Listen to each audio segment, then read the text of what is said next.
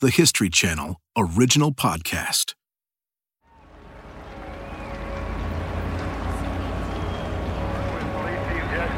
And here is the President of the United States. And the crowd is absolutely going wild. This is a friendly crowd in downtown Dallas as the President and the First Lady pass by. Jackie Kennedy is in Dallas. She's riding through downtown in an open top limo with her husband Jack.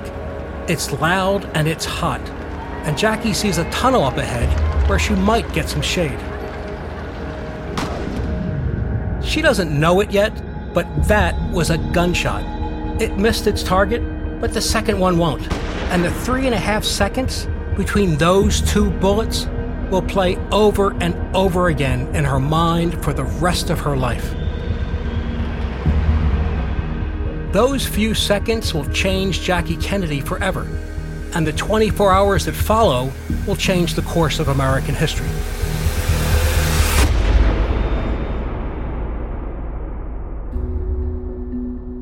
I'm Steve Gillon. I'm an historian and the author of The Kennedy Assassination 24 Hours After. So I've spent a lot of time going over the details of November 22, 1963. John F. Kennedy's assassination is one of those events that interrupts the flow of American history.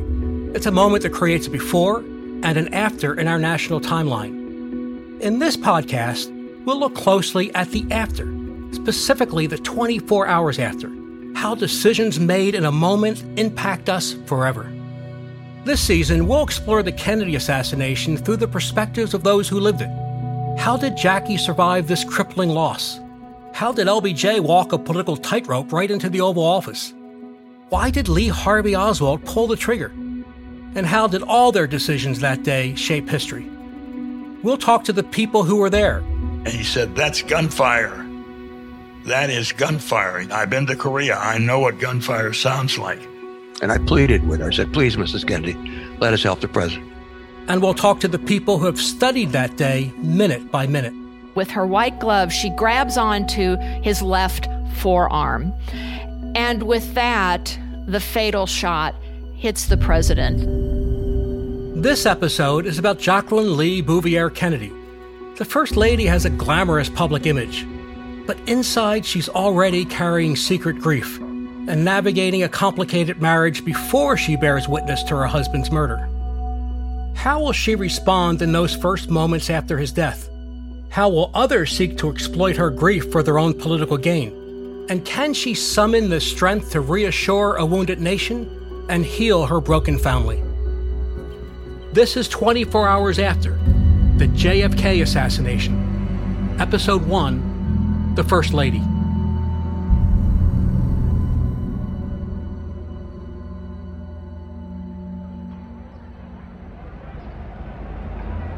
Dealey Plaza is as old as Dallas itself. In fact, it's called the birthplace of Dallas because the very first house in the city was built there. The plaza is a triangle of wide, manicured lawns intersected by three roads Commerce, Main, and Elm Streets. On November 22, 1963, at 12:29 p.m., the limousine, this big presidential limousine, turns left onto Elm Street. That's Barbara Perry, Director of Presidential Studies at the University of Virginia's Miller Center, and author of Jacqueline Kennedy, First Lady of the New Frontier. Mrs. Kennedy is squinting because the sun is so bright, and she would have preferred to have her sunglasses on. But when she would put them on, the president would say, Take the sunglasses off, Jackie, so people can see you. And that was the whole point of her being there, was that people wanted to see her as much, if not more, than the president. The presidential motorcade is massive 22 cars, three buses, and over a dozen Dallas police motorcycles. It extends more than half a mile. The Kennedy's limousine sits five cars back. It's a specially designed 21 foot long midnight blue Lincoln Continental convertible. It's got three rows of seats to accommodate the six person presidential party. Secret Service agent Bill Greer is behind the wheel. Lead agent Roy Kellerman sits to his right in the passenger seat. In the second row, Texas Governor John Connally and his wife, Nellie. And behind them, the presidential couple. Jack Kennedy is seated directly behind the governor, with Jackie to his left. It's a testament to the glamour of the Kennedys that even in this conservative city, people have turned out in droves. As he looks out on the cheering crowds, President Kennedy's sights are set on the future, and specifically his impending run for re election. The First Lady, on the other hand, is consumed with the recent past. In August of uh, 63, uh, she gave birth to a little boy. Uh, and uh, he only lived two days. And then she became very depressed. Patrick Bouvier Kennedy was born August 7, 1963. He was premature and suffered from a respiratory disease.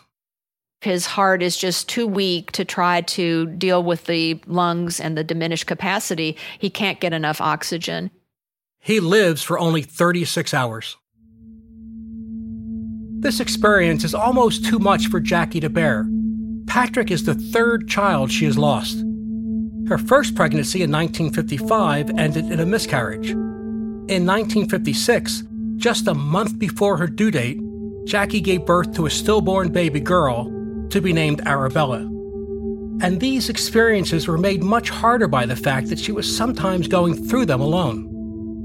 While Jackie was losing Arabella, her husband was on a yacht in the Mediterranean with a group that's been described by the press as, quote, friends of both sexes. Only reluctantly did he come home to console her. I think she may have thought she could change him, or maybe she thought he wouldn't be as much of a womanizer as he was prior to their marriage. She just must have decided that she had made her peace, uh, that Joe Kennedy supposedly offered her money to stay with her husband. Uh, and if he didn't, did some kind of deal that she decided to stay on. When Jackie went into labor with Patrick, she was vacationing with her children in Massachusetts. The president gets the word. He's back in Washington and he feels guilty. He says, I'm never there when she needs me because he had not been there for some of the difficult births, including the loss of other babies. Jack flies home to be with his newborn son. He's the one with Patrick when he passes away at Boston Children's Hospital.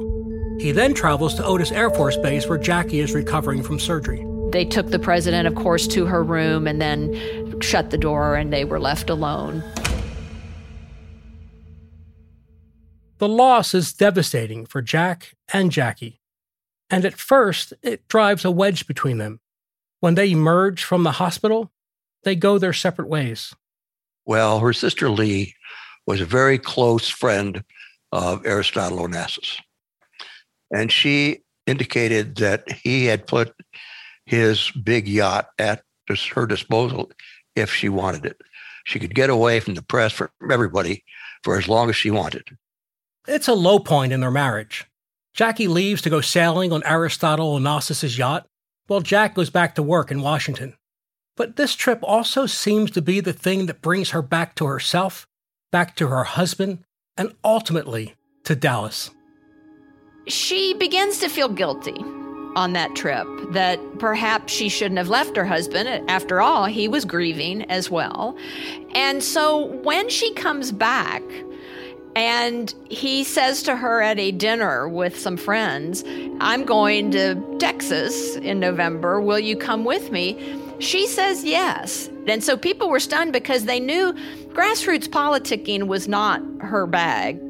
I know I'll hate every minute of it, she confesses in a letter to a friend, but she'll go to support her husband. She writes, It's a tiny sacrifice on my part for something that he feels is very important to him.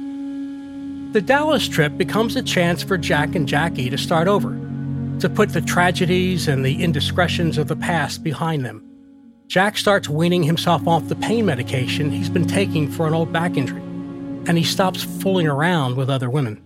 And so I want to believe, and I hope it is true, that, that they were becoming closer. That somehow gives me comfort, even though it makes me ache for them and ache for her, that were indeed they becoming closer and had reached this inflection point in their marriage that would have been better going forward. And then it was all taken away in such horror.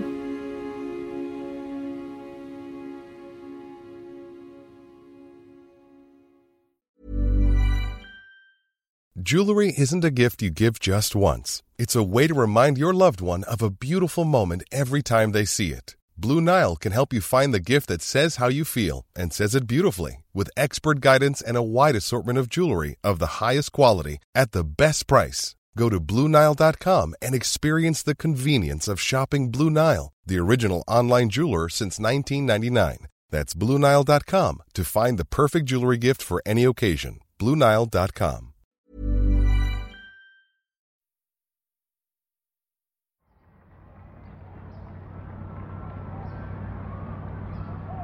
Twelve thirty p.m.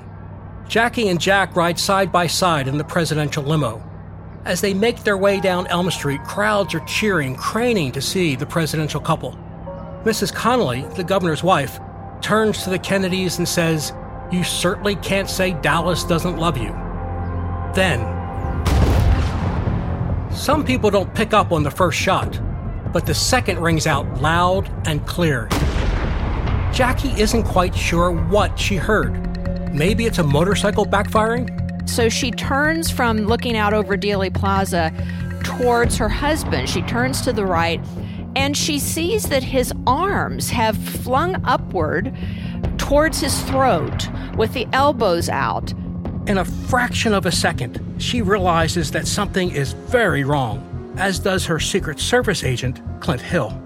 The first I realized it was a gunshot was when I saw the president's reaction. He grabbed at his throat like this, and then he fell to his left. And I knew then that it had to have been a gunshot. So that's when I jumped from the position I was in on the car onto the street and started to run toward the presidential vehicle. He's no more than 15 feet from the president, but in the time it takes him to leap from his car and cross the distance to the limo, the third shot rang out. It hit the president in the head. It was just like an explosion in his head. There are three shots in total, all fired over the course of just eight and a half seconds. The first misses. The second strikes President Kennedy in the back, exits the front of his throat, and hits Governor Connally. My God, Connally cries, they're going to kill us all. The third is the killing shot. It strikes the president in the back of the head. Which causes a spray of blood and skull fragments and brain matter to pepper the car. Mrs. Kennedy, in shock, launches herself out of her seat up onto the trunk of the car. She's grabbing pieces of her husband's brain. Instinctively, she's just trying to do something to save his life. But I got up there and I got a hold of her and put her in the back seat. And you're probably too modest to accept this, but you very likely saved Mrs. Kennedy's life. Well, if she would have fallen off, she would have not have survived, I'm sure. They were running three to five feet and separating the cars at high speeds. So they can't make an error. If they do, it's fatal. Meanwhile, others around Dealey Plaza are starting to realize that something is wrong. A few cars back, Sid Davis, a White House poll reporter, is riding in the press bus and he can see the chaos unfolding out his window. We saw the crowd spreading out and running. Women had taken off their heels and ran barefoot because they couldn't run fast enough wearing heels. And I saw this one father lying on top of his son, trying to shield him. In the presidential limo, Clint Hill is doing the same. He's lying over Jackie, shielding her body with his own, while she cradles the president. And she said, Jack, Jack, I love you, Jack. Did you say anything to her? I didn't say one word, no.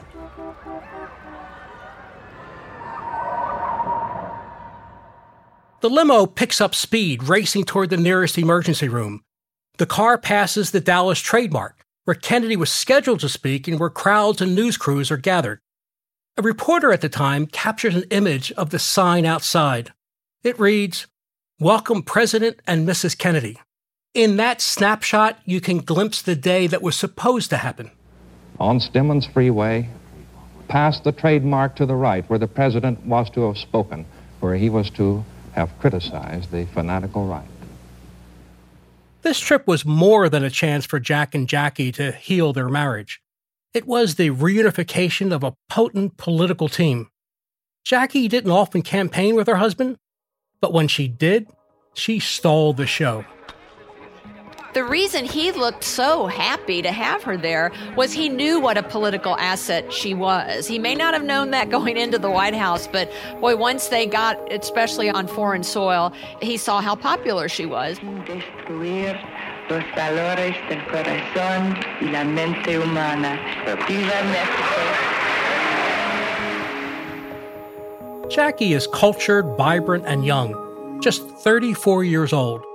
Early in their relationship, Jack worried that her sophisticated style and expensive taste would be a liability, that she would be unrecognizable to the everyday American.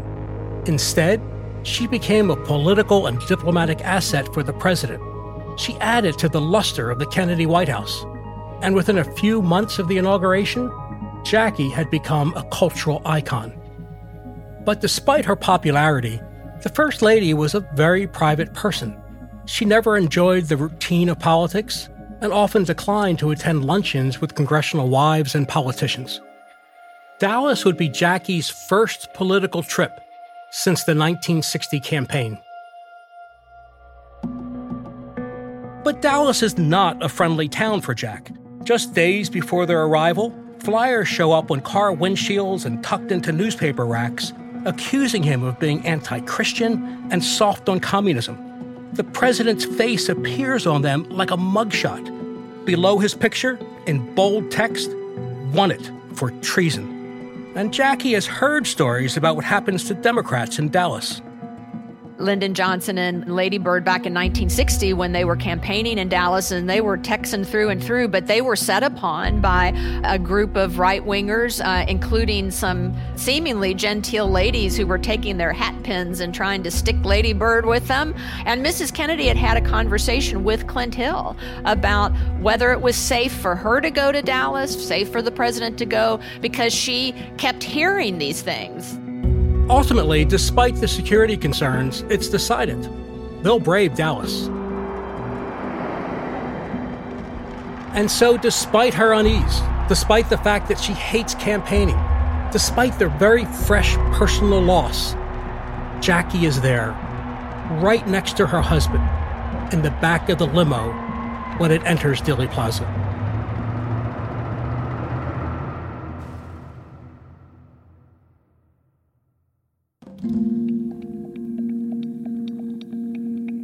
It's 12:35 p.m., less than 5 minutes after the shooting. The limousine carrying Jack and Jackie arrives at the emergency entrance of Parkland Hospital. I assumed that he was dead, but we needed to get to the doctor just in case. We got to the hospital as quickly as we could, but when we got there, there was nobody out there, no assistant, no gurneys, nothing. Someone races inside to get help. By this point, Jackie is inconsolable. When they shut down the motor, what they can hear is Mrs. Kennedy weeping and sobbing and whimpering over her husband. An agent opens the car door. Let us get to the president, he pleads with Mrs. Kennedy. No, she says. A Kennedy aide named Dave Powers runs over from the follow up car. He sees the president lying in Jackie's arms with his eyes wide open. For a second, Powers thinks Jack has survived. Oh my God, Mr. President, what did they do? He says. When the hospital staff finally emerges, they first put Governor Connally on a stretcher. He's sitting directly in front of Jack, which is preventing the agents from getting to the president. Well, Mrs. Kennedy had a hold of his body, and she wouldn't let go. And I pleaded with her. I said, Please, Mrs. Kennedy, let us help the president. I got no response at all said it again. Then I realized that she didn't probably want anyone to see the condition he was in because it was really horrible. So I took off my suit coat and I covered up his head, his upper back. And as soon as I did that, she let go and we put him on the gurney. It seems that Mrs. Kennedy was thinking in some ways very clearly at that point in the sense that she always was concerned for her privacy, her husband's privacy, and her children's privacy. And so, here in this most intimate moment, to think of the intimacy of this gaping wound in her husband's head and not wanting there to be photos of that, she just continued to lean over his head wound and hold on to him. The agents rush Kennedy into the hospital, following an endless arrow marked on the floor, turning left and right, heading toward trauma room one. Jackie is right with them. A hospital administrator notices that the lower part of her dress and her right leg looks as if they had been painted red. Jackie refuses to leave her husband's side, even after understanding he is most likely dead, but she still holds on to some hope that the doctors could revive him. It had happened before. Mrs. Kennedy is flashing back to the many times her husband suffered illnesses, and particularly his very severe back surgeries, where she felt that she had been separated from him, including times when he almost succumbed to infections and died. She felt in the early part of their marriage she had been separated from him by doctors, and she had sworn after that she would never be separated from him again. These moments also echo her experience in a hospital just three months before. When baby Patrick succumbed to his illness, Mrs. Kennedy reportedly had said to the president at that time, I think I can bear this. The one thing I know I couldn't bear is losing you. And so now the absolute worst has happened a mere three months after they lost their baby. Doctors make every attempt to save the president's life. According to later accounts, if it had been any other patient, he would have been deemed dead on arrival. Doctors describe his complexion as blue, white, ashen. He has no pulse. Jackie enters the room. However, she's asked to leave because it's just not big enough to accommodate everyone. So she was very upset to be told that she needed to leave the emergency room. She did ultimately do so. A chair was found for her, and then she sat staring, uh, covered in her husband's blood and brain matter in the hallway just outside of the emergency room bay. She made no requests that I recall and didn't say anything. She was uh, tearful.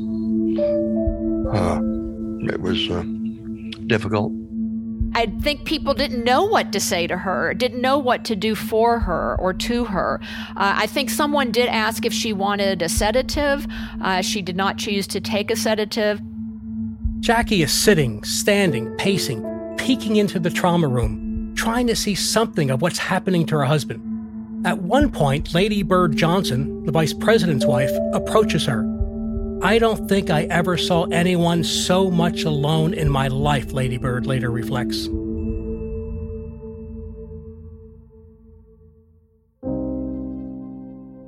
At 12:55, 20 minutes after the president arrived, the doctors decide they have done enough. There was really nothing they could do. They tried everything. There was no hope. Dr. Charles Baxter, the emergency room chief, is the one to deliver the news to Jackie. Without hesitation, she asks for last rites to be performed, a sacred part of the Kennedys' Catholic faith. Priests are summoned to the operating room, and Jackie joins them. The president's personal physician noticed at that point she actually went down on her knees to pray. When Jackie enters the trauma room, there's a sheet over her husband. His foot is sticking out. His skin is whiter than the sheet. I took his foot and kissed it, she recalls later. Then I pulled back the sheet. His mouth was so beautiful. His eyes were open. She holds his hand while Father Huber performs the ritual. Jack has had so many medical scares in his life that this is the fifth time he has been administered last rites, from his scarlet fever at the age of two to his back surgery in 1954. Last rites are supposed to be administered while the person is still alive. This becomes a point of concern for Jackie. Mrs. Kennedy asked the priest, Do you think that the president's soul was still with the body? And they assured her that it was. It's decided that the official time of death will be 1 p.m., after the last rites were administered. Jackie makes a final effort to comfort her husband and say her goodbyes.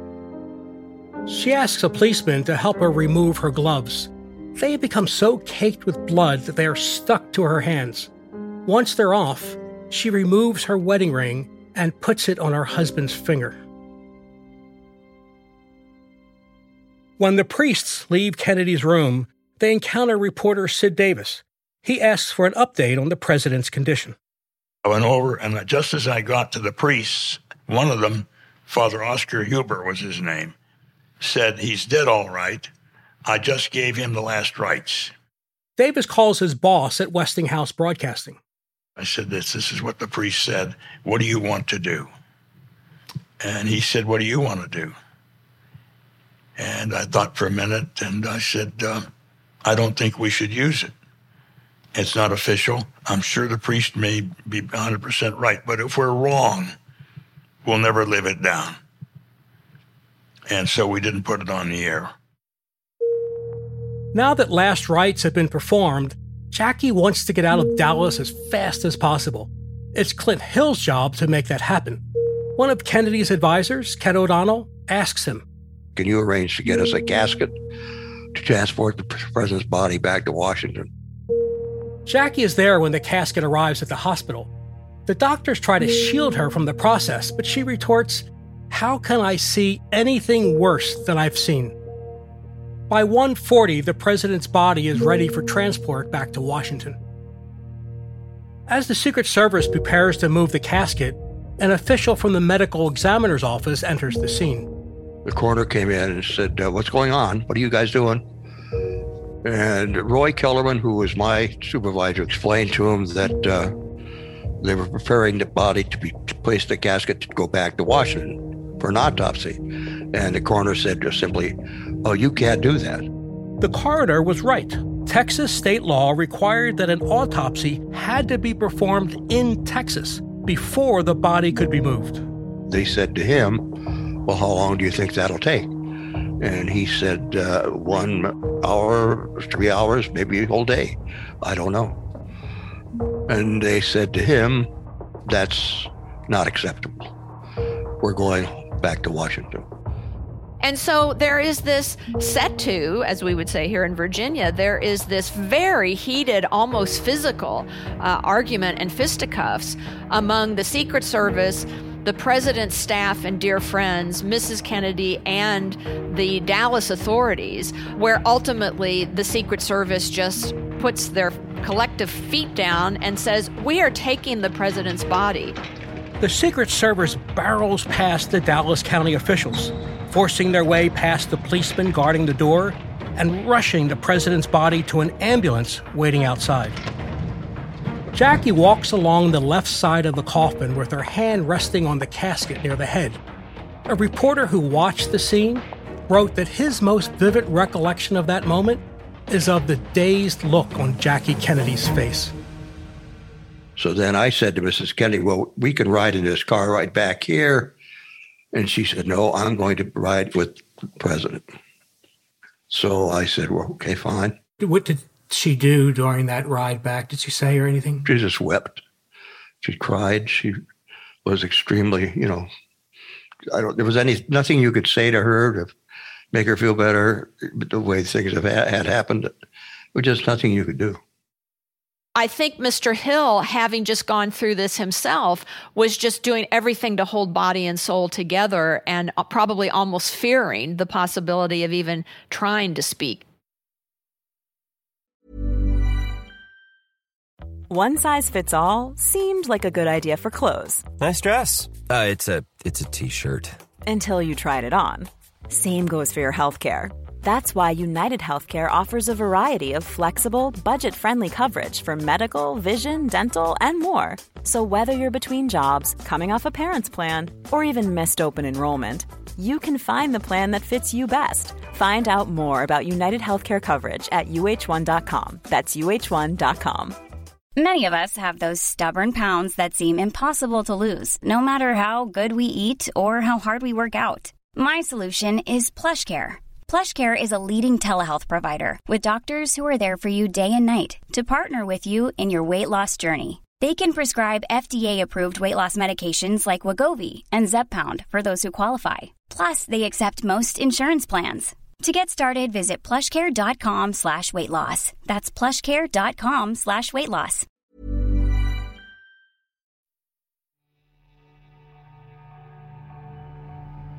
Two twenty-four p.m.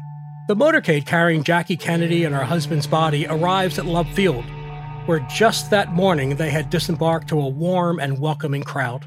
The pictures are, are, just dreadful to see Mrs. Kennedy standing at the foot of the steps, which she had just come down two hours before, with her very much alive husband.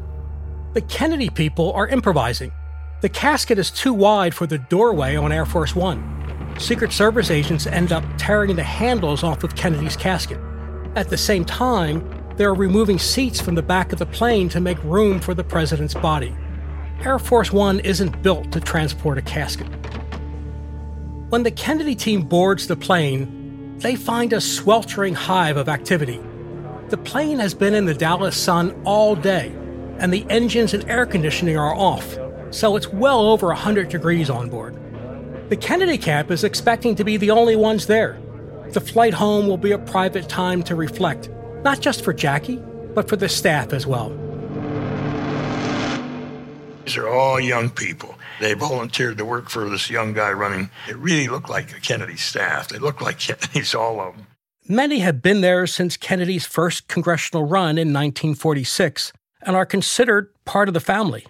Now, the leader of that family is gone.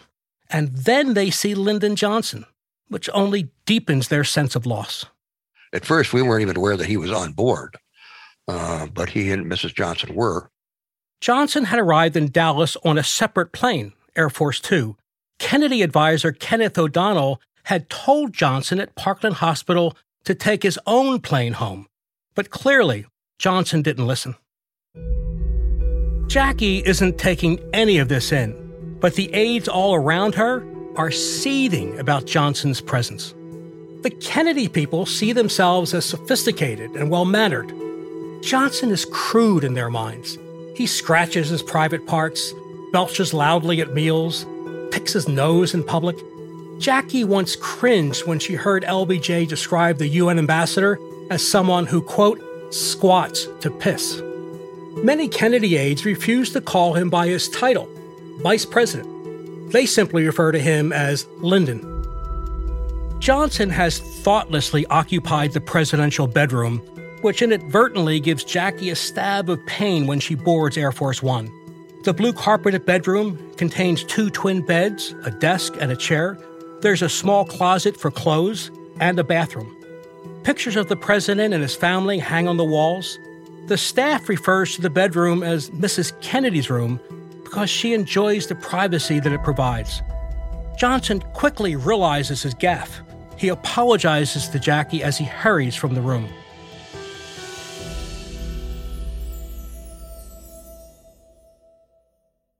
Jackie is alone for the first time since the assassination. She has an opportunity to reflect on what the day had done to her. The promising morning, the gunshots, the hospital, and her desperate efforts to stay with her husband throughout the entire ordeal. But she's not alone for long. Lyndon Johnson returns with his wife Lady Bird to formally offer their condolences. The conversation is awkward and disjointed, but Jackie puts them at ease. Oh, she says, what if I hadn't been there? I was so glad that I was there. She takes comfort in knowing she was with her husband in his final moments. Lady Bird asked if she would like to change out of her blood soaked clothes. And she kept saying, No, I want them to see what they did to Jack. In her time alone in the cabin, Jackie does decide to use a tissue to wipe off some of her husband's blood and hair, which was stuck to her face. Did she regret removing the blood from her face and her hair? She did, because she thought that would have meant an even starker image, and of course, she would have been right. Jackie goes to sit with her husband's casket. It's in a rear compartment of the plane, which until now had been a private family room. It was a place where Kennedy, his family, and friends could relax on long flights.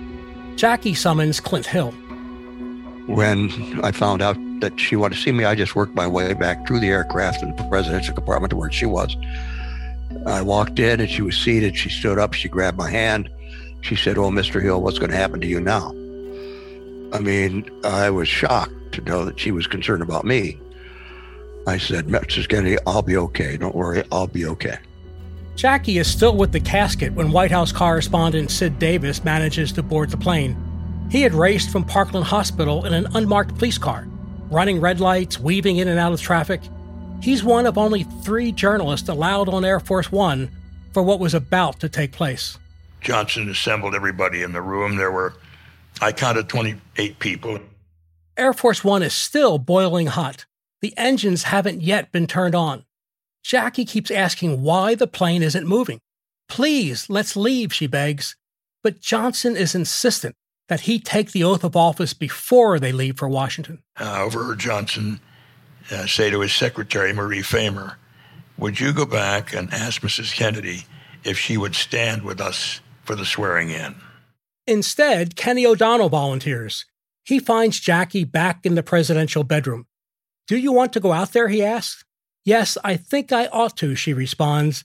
At least I owe that much to the country. But she asks General Godfrey McHugh to stay with the body. Don't leave him, she pleads.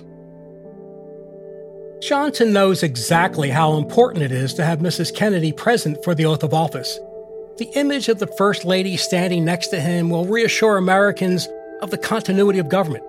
It will say that the widow of the slain president supports him. Jackie understands this as well. Imagine what the press would have printed if she hadn't been there. Uh, snubbing it, she's mad at Dallas. I could see all the stories being written. Moments later, she walks into the cabin. The room falls silent. Her eyes are cast downward. She's the embodiment of grace and dignity. This is the essence of Jackie Kennedy. She has cast aside her personal suffering and has sacrificed for the benefit of the nation. Mrs. Kennedy came up to the aisle, and LBJ, Vice President Johnson, saw her and went to the doorway and took her by both hands. He took both of her hands. He walked backwards and walked her into the room gently. The cabin is crowded and hot. It's filled with congressmen, reporters, Secret Service, aides to both Johnson and Kennedy. Davis remembers specifically how the young, hopeful Kennedy staff reacts. When Mrs. Kennedy came down the hallway and entered the room, you could see the uh, depth of this injury and the uh, how powerful that bullet was. And sobbing started at this point. And as President Johnson waited to talk to the judge to deliver the oath, uh, the sobbing grew louder. You could see the tears down the cheeks, streaking the mascara on their cheeks on the women. Um, it was a, one of the most heartbreaking scenes you'd ever want to see. The feeling all these people had worked so hard to get him elected president, and now it was all gone. There's a famous photo taken of this moment. Jackie stands beside Johnson. She's still in her pink Chanel jacket, but her face is dry. The trauma she endured that day doesn't show on her face. She knows that there is a higher calling, a sense of duty that requires her to be in this moment and for her to retain her composure. It's remarkable, right? That this, this woman who had been through such trauma, probably the worst trauma you could imagine, and she has, she's magnanimous enough to be thinking about the country and not her own suffering. It's a remarkable, it really is a remarkable statement about her and her character. Well, it is her strength, her courage, her graciousness, because the way the photograph is taken, her hair blocks out most of her face, but you can just see enough of it to see the shock on her face. And some of the other uh, clips that are from that same ceremony where the president and Lady Bird turn to her, and she even attempts a smile under this tremendous uh, horror that she is facing. 2:40 p.m. Just a little more than 2 hours after the first shots were fired, Judge Sarah Hughes, her voice shaking and her hands trembling, administers the oath of office to President Lyndon B. Johnson. And will to the best of my ability. And will to the best of my ability. Preserve. Preserve. Protect. Protect. Defend. Defend. The Constitution of the United States. The Constitution of the United So help me God. So help me God. That tape recording of Johnson swearing in is intentionally left in Dallas by Johnson's aides before taking off. They want it broadcast to the world as soon as possible. Sid Davis has a distinct memory immediately following the oath. And the one thing I pointed out in my pool report was that when he said he got the oath and he said at the end of the oath, So help me God, the Democratic congressman started to approach him to shake his hand. And he waved him off. He hadn't want any sign of celebration in that room at the time. Jackie returns to the cramped rear compartment with her husband's casket. As she sits down for the flight, she says of the road ahead for her and her children, it's going to be so long and lonely. Air Force One finally lifts off at 2:46 p.m., just 8 minutes after Lyndon Johnson takes the oath. It took 136 minutes from the time President Kennedy was shot for Air Force One to get into the air with a new commander in chief on board. Politically, the nation still had a president. Continuity was maintained. At the same time, a family was destroyed. As Air Force One hurtles toward Washington, D.C., Jackie Kennedy is thinking about what comes next. How will she lay this giant to rest? And how will their family go on without him? Meanwhile, Lyndon Johnson is in the stateroom. He's wondering will America accept him as their new commander in chief? And is the murder of Jack Kennedy just the beginning of a larger conspiracy? On the next episode of 24 Hours After, we'll go inside the mind of Lyndon Johnson. For many in the Kennedy camp, he was a villain in this story. But Johnson faced challenges unlike those of any previous president. He would have to steady the government, reassure the public, and catch an assassin all in the span of a few short hours. And the decisions he makes will set Johnson and the nation on a new path.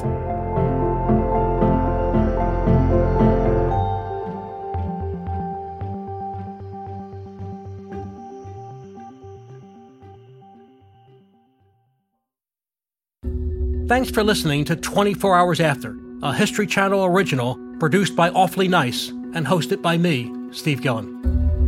For more moments throughout history that are also worth watching, check your local TV listings to find out what's on the History Channel today. Special thanks to our guests, Sid Davis, Clint Hill, and Barbara Perry. 24 Hours After is written and produced by Jesse Burton and Jane Ackerman. Editing and sound design by Bang Audio Post. Our project manager is Kadi Kamikate. Our supervising producers are McKamey Lynn and Ben Dickstein. Our executive producers are Jesse Burton, Katie Hodges, Jesse Katz, and me, Steve Gillon. Special thanks to the Cutting Room and Haga Studios. Don't forget to subscribe, rate, and review 24 Hours After wherever you get your podcasts. Thanks for listening.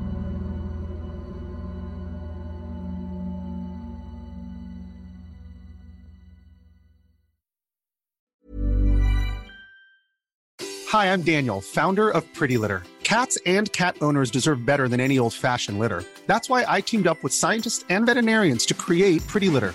Its innovative crystal formula has superior odor control and weighs up to 80% less than clay litter. Pretty Litter even monitors health by changing colors to help detect early signs of potential illness. It's the world's smartest kitty litter.